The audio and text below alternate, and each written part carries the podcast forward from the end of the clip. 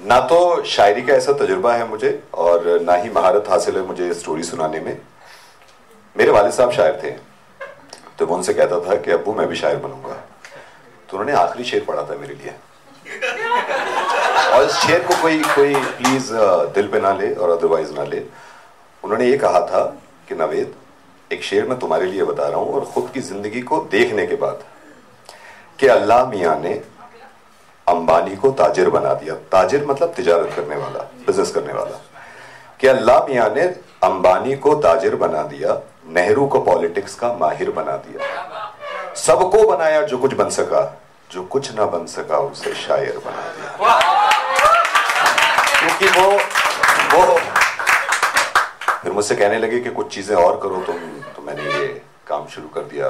उसके बाद मैं स्टोरी पे, क्योंकि मैं मैं खासतौर से रेडियो पे बहुत छोटे वक्त के लिए स्टोरी सुनाता हूँ। मैं एक एक कहानी आपको सुनाना चाहता हूँ। मैं इतना एक्सपर्ट नहीं हूँ, आपकी तरह बोलने क्योंकि माइक पे सामने और मैं, ना तो मैं बता चुका हूँ, ना माहिर मैं स्टोरी का हूँ, ना ही शायरी का। न जाने परेशान क्यों रहते हैं लोग। मेरी समझ में नहीं आता, और छोटी छोटी परेशानियों से। इतने परेशान के जहनी तोज़ुन उनका ख़राब हो गया, और खामा खा परेशान ज़रा ज़रा सी चीज़ों पर। एक इंसान की परेशानी ये थी कि सुबह जब ऑफ़िस गया तो उसकी अहलिया, यानी कि बीवी का फ़ोन आया कि शाम को जल्दी आ जाना। अब यहाँ से उसकी परेशानी बढ़ गई। कि बुलाया जल्दी? गाड़ी लेके निकला ही था कि रास्ते में बारिश हो गई और जैम लग गया तो परेशानी और ज़्यादा बढ़ गई।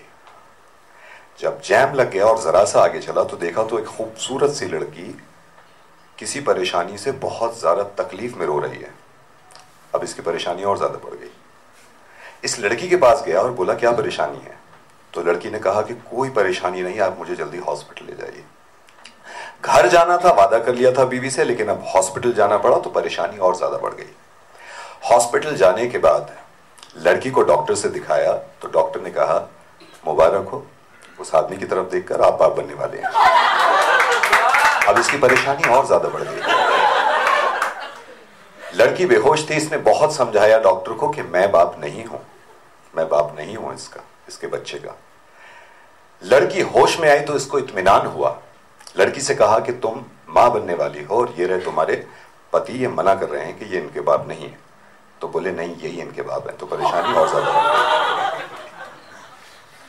क्योंकि हार नहीं मान रहा था तो इसने रिक्वेस्ट करी कि आप मेडिकल टेस्ट करवाइए, मेरा डीएनए लीजिए। डीएनए टेस्ट हुआ, रिपोर्ट में कुछ देरी लगी, अब ये परेशानी और ज़्यादा बढ़ गई क्योंकि घर पे बीबी इंतज़ार कर रही थी। डीएनए की रिपोर्ट आई, इसके बाद इसको अंदाज़ा हुआ, डॉक्टर ने कहा कि हम गलत थे आप सही, आप इस लड़के के बाप नहीं हैं। क्योंकि आपकी डीएनए की रिपोर्ट कहती है, आपके मेडिकल टेस्ट की रिपोर्ट कहती है कि आप बाप बन ही नहीं सकते। इतनी परेशानी के बावजूद ये खुश था कि चलो इस बवाल से निकला और घर पहुँचा। घर पहुँच के इसकी परेशानी सबसे ज़्यादा बढ़ गई कि ये दो बच्चे किसके हैं जो?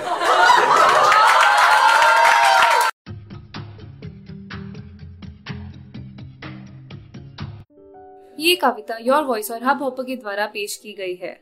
अगर आप अपनी कविताएँ सबको सुनाना चाहते हैं, आप वो कविताएँ हमें फेसबुक और इंस्टाग्राम पे योर वॉइस ऐप पे भेज सकते हैं। हमें आपकी कविताएँ सुन के बहुत अच्छा लगेगा।